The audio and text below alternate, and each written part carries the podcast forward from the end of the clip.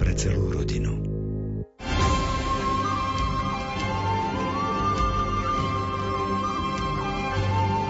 Relácia Výber z pápežských encyklík je tu pre vás, priatelia, po týždni aj dnes. Budeme pokračovať v čítaniach a komentároch z encykliky svätého otca Jána Pavla II. Redemptor hominis, vykupiteľ človeka. Dnes si budeme hovoriť o pokroku. O tom, ako veda síce napreduje, ale v oblasti morálky a vzájomných vzťahov ľudstvo žiaľ žiadne významnejšie úspechy nevykazuje. Reláciu pre vás pripravujú Miroslav Kolbašský, Anton Fabián, Jaroslav Fabián a Martin Ďurčo.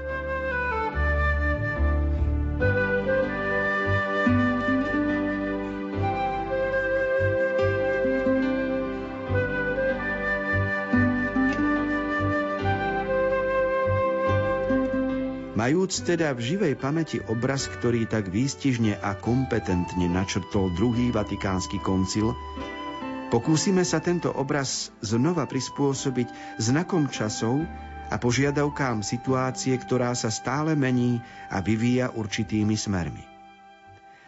Zdá sa, že dnešného človeka stále ohrozuje práve to, čo je jeho vlastným výtvorom, to jest výsledok práce jeho vlastných rúk a ešte viac výsledok činnosti jeho rozumu a úsilia jeho vôle.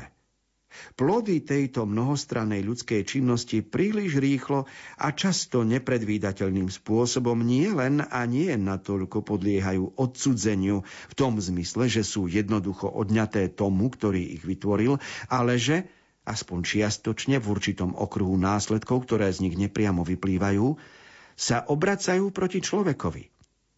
V tom, ako sa zdá, spočíva hlavný dôvod drámy súčasnej ľudskej existencie v jej najširšom a najvšeobecnejšom rozmere. Preto človek žije v stále väčšom strachu.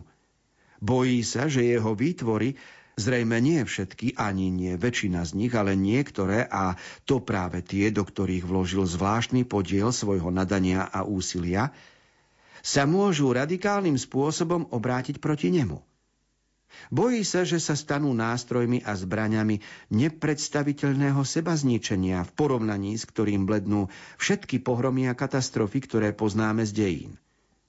Tu si treba nastoliť otázku, pre aké príčiny sa táto moc, ktorú človek dostal už na začiatku a ktorou si mal podmaniť zem, obracia proti nemu samému a vyvoláva pochopiteľný stav nepokoja, vedomého alebo podvedomého strachu a pocit ohrozenia, ktorý sa rozličnými spôsobmi prenáša na ľudstvo a prejavuje sa v rozličných formách. Tento stav ohrozenia človeka zo strany jeho vlastných výtvorov sa prejavuje v rôznych smeroch a v rozličných stupňoch intenzity. Ako sa zdá, Stále jasnejšie si uvedomujeme, že využitie Zeme, planéty, na ktorej žijeme, vyžaduje poctivé a racionálne plánovanie. Okrem toho, toto využitie Zeme nie len na priemyslové, ale i na vojenské ciele, ako aj rozvoj techniky, nekontrolovaný všeobecným plánom, zameraným na dobro človeka, často prinášajú so sebou ohrozenie prírodného prostredia človeka – odsudzujú človeka jeho vzťahu k prírode a odvracajú ho od nej. Zdá sa, ako by človek často nevidel nejaký iný význam prírodného prostredia ako ten, čo mu slúži na bezprostredný úžitok a spotrebu. A zatiaľ stvoriteľ chcel, aby človek zachádzal s prírodou ako jej rozumný a šľachetný pán a strážca, nie ako vykorisťovateľ a bezohľadný ničiteľ.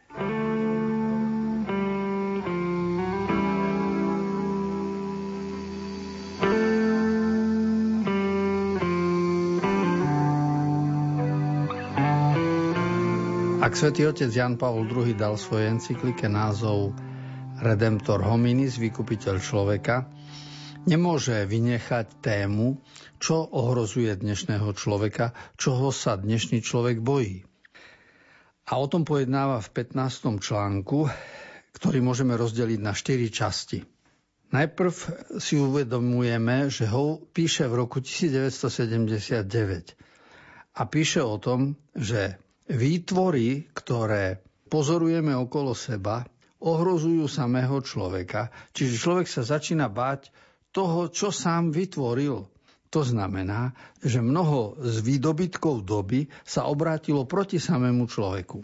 A to, o čom on písal v 79., takže sme 50 rokov dozadu, ešte musíme ísť ďalej, lebo už sa o tom hovorí v dokumentoch 2. Vatikánskeho koncilu 1965.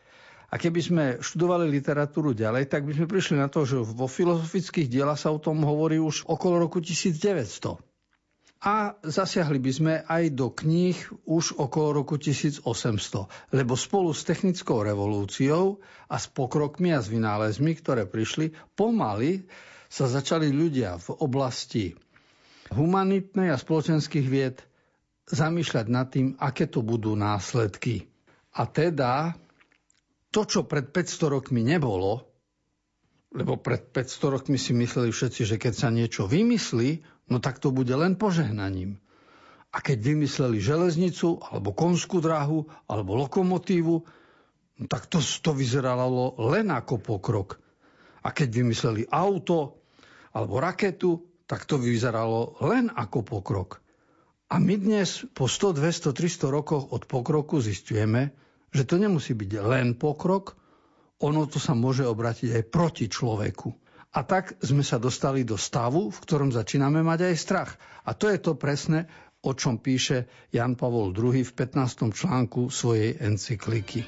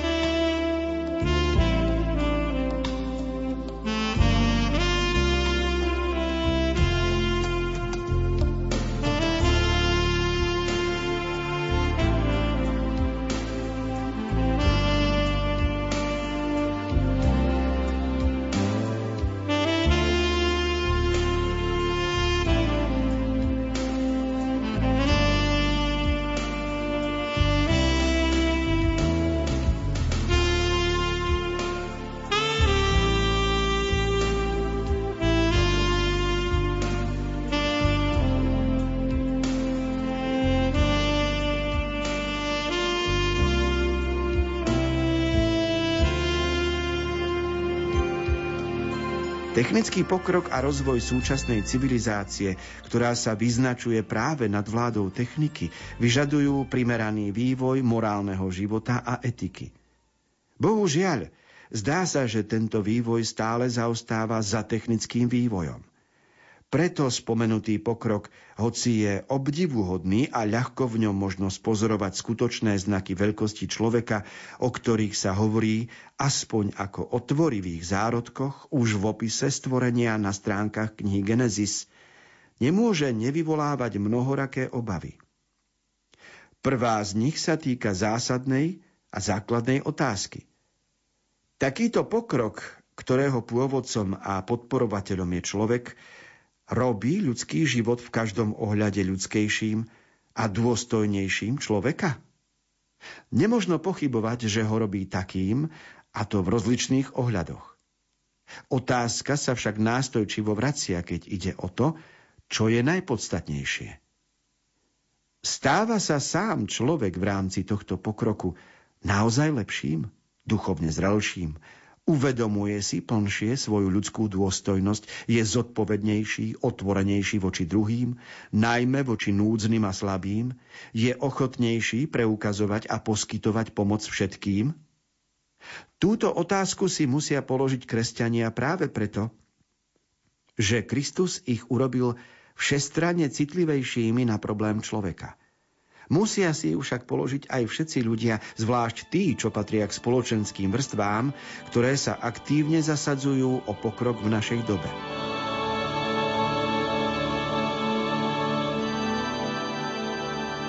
Niektoré témy sa opakujú v sociálnych encyklikách, ktoré máme za posledných 100 rokov. Napríklad pápež František vydal Laudato Si, v ktorej hovorí o ochrane životného prostredia, o ekológii Ale dávno predtým, už v 79.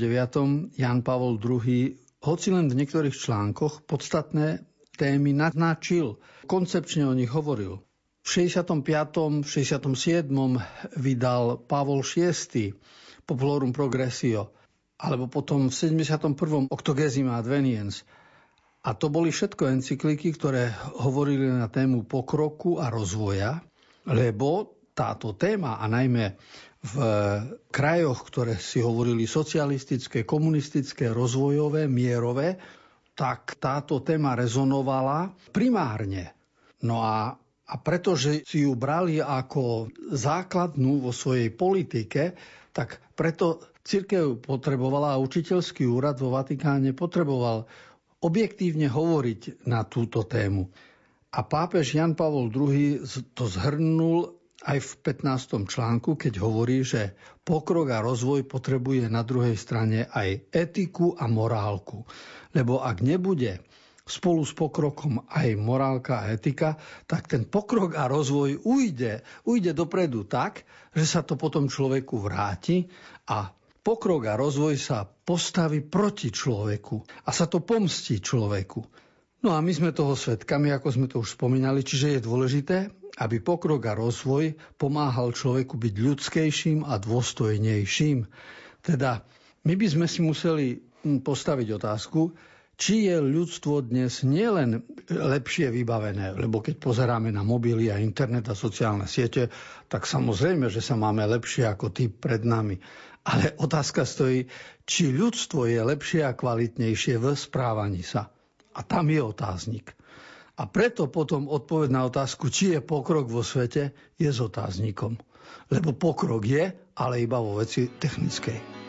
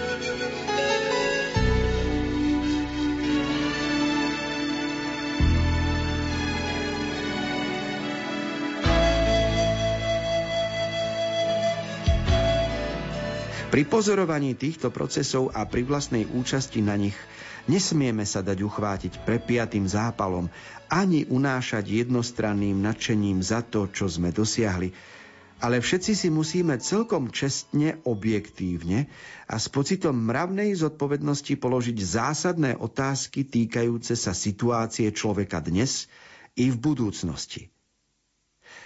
Sú všetky tie doterajšie, ako i ďalšie technikou do budúcna plánované vymoženosti v zhode s mravným a duchovným pokrokom človeka? Či sa sám človek v ich rámci rozvíja a napreduje, alebo skôr upadá a degraduje sa vo svojej ľudskosti? Prevláda v ľuďoch, vo svete človeka, ktorý je svetom mravného dobra i zla, dobro nad zlom? Rastie v ľuďoch a medzi ľuďmi láska k iným ľuďom, rešpektovanie práv iných, tak každého človeka, ako aj národa alebo ľudu, alebo naopak, rastú rôzne prejavy egoizmu, prehnaný nacionalizmus namiesto pravej lásky k vlasti, túžba ovládať iných na úkor ich práv a zásluh a najmä túžba využívať všetok hmotný, technicko-výrobný pokrok výlučne na ovládanie iných alebo v prospech toho či onoho imperializmu.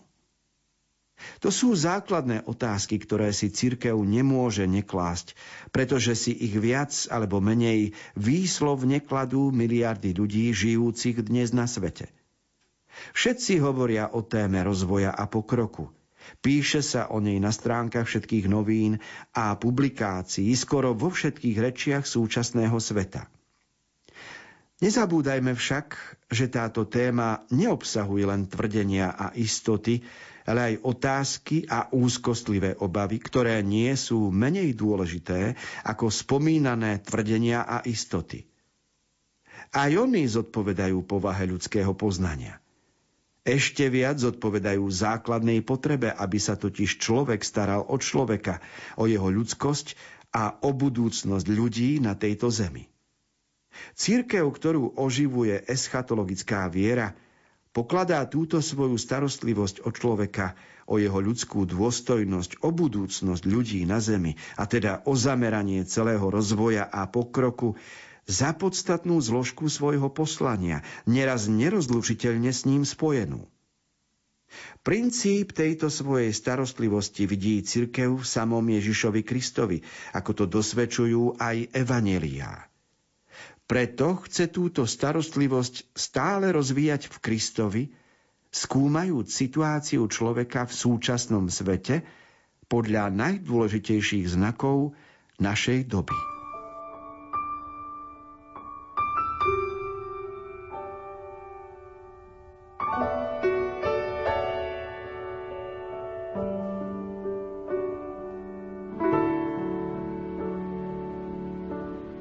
Ak by sme teda v súvislosti s pokrokom a rozvojom mali hovoriť v duchu Jána Pavla II. spred 50 rokov, tak by sme museli počiarknúť slova, ktoré on hovorí a ide o starostlivosť človeka o človeka. To znamená, že natoľko je pokrok a rozvoj pokrokom a rozvojom, nakoľko sa to prejaví v starostlivosti človeka o človeka. To znamená, že sa zväčšuje ľudskosť a církev sa vlastne o toto snaží. Vychádzajúc z učenia Ježiša Krista a zo skutkov, ktoré Kristus tu zanechal ako príklad a vzor, tam, kde sa církev realizuje vo svojich prejavoch, tam prispieva k pokroku, k rozvoju ľudstva, lebo sociálna láska je konkrétnym dôkazom Božej lásky k človeku. Čiže vždy bude pokrok a rozvoj nedostatočný, ak bude chýbať táto solidarita. To znamená, že ľudstvo a ľudskosť je veľmi dôležitá súčasť pokroku vo svete.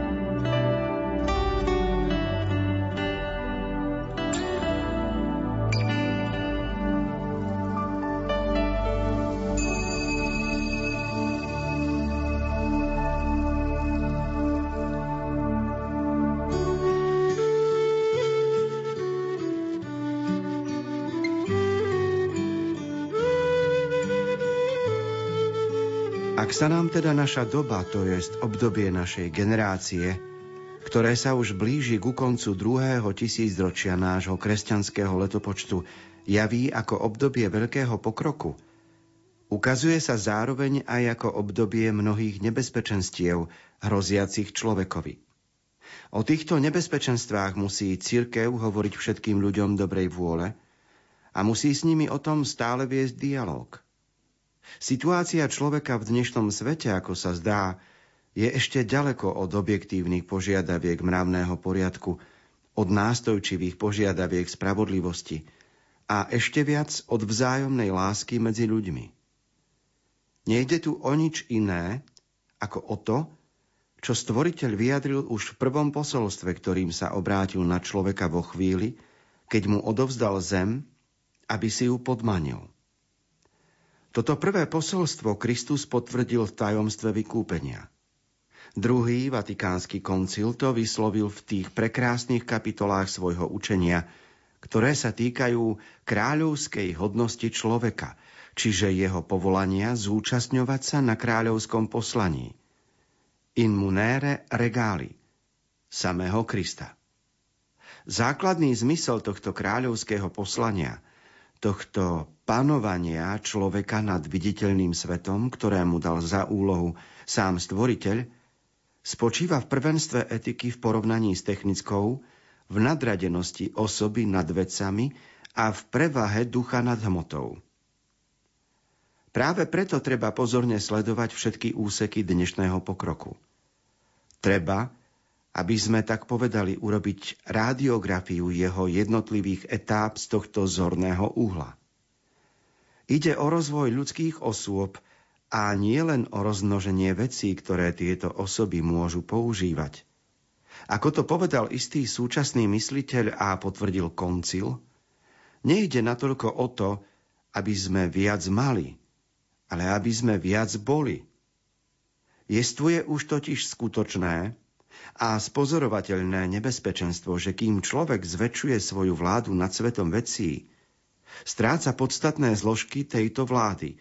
Jeho ľudskosť sa rozličnými spôsobmi podrobuje týmto veciam a, hoci si to hneď neuvedomuje, stáva sa predmetom mnohostranej manipulácie, a to prostredníctvom celej organizácie spoločenského života, výrobného systému a nátlaku spoločenských komunikačných prostriedkov.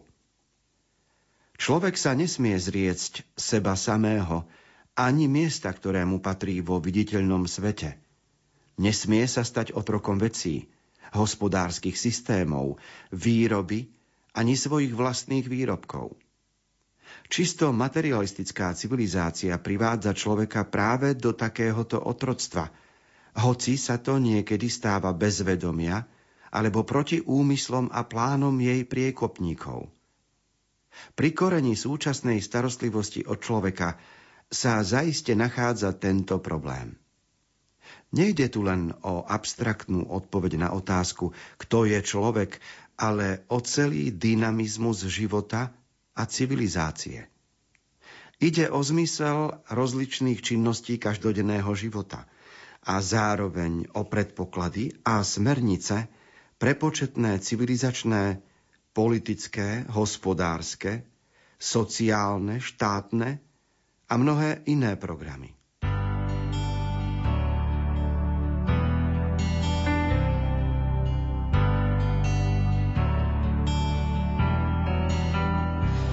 Keď si položíme otázku, čo je ďaleko a čo je blízko, tak vtipne hovoril jeden pán, keď poznamenal, že po 50 už mnohé písmená, keď sú drobné, zblízka nevidím ale naďaleko rozoznám hlúpeho človeka.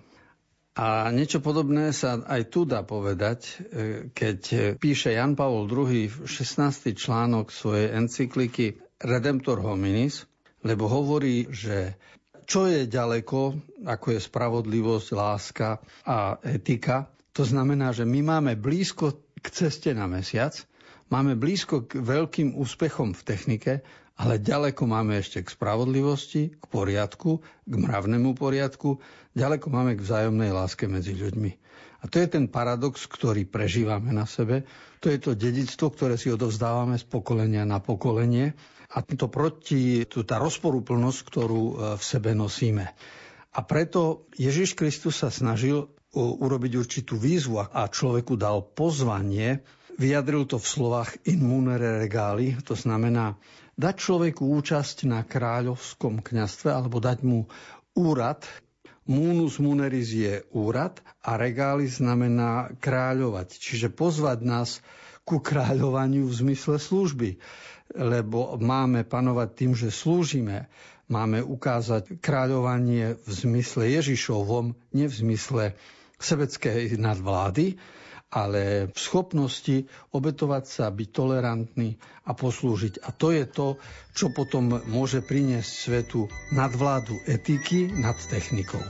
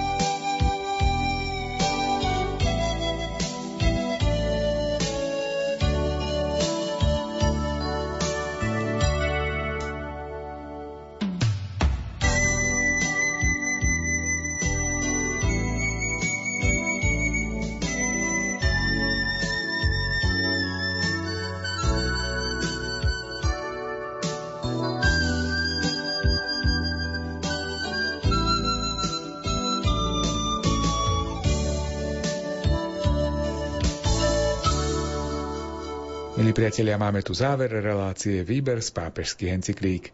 Dokument, ktorý sme si čítali, sa volá Redemptor hominis, vykupiteľ človeka, a ide o encykliku svätého otca Jána Pavla II. Aktuálnu časť, ako aj predchádzajúce čítania a komentáre z tohoto dokumentu, nájdete v internetovom archíve Rádia Lumen. Text encykliky načítal Miroslav Kolbašský. Komentáre si pripravil duchovný otec Anton Fabián a technicky na relácii spolupracovali Jaroslav Fabián a Martin Ďurčo.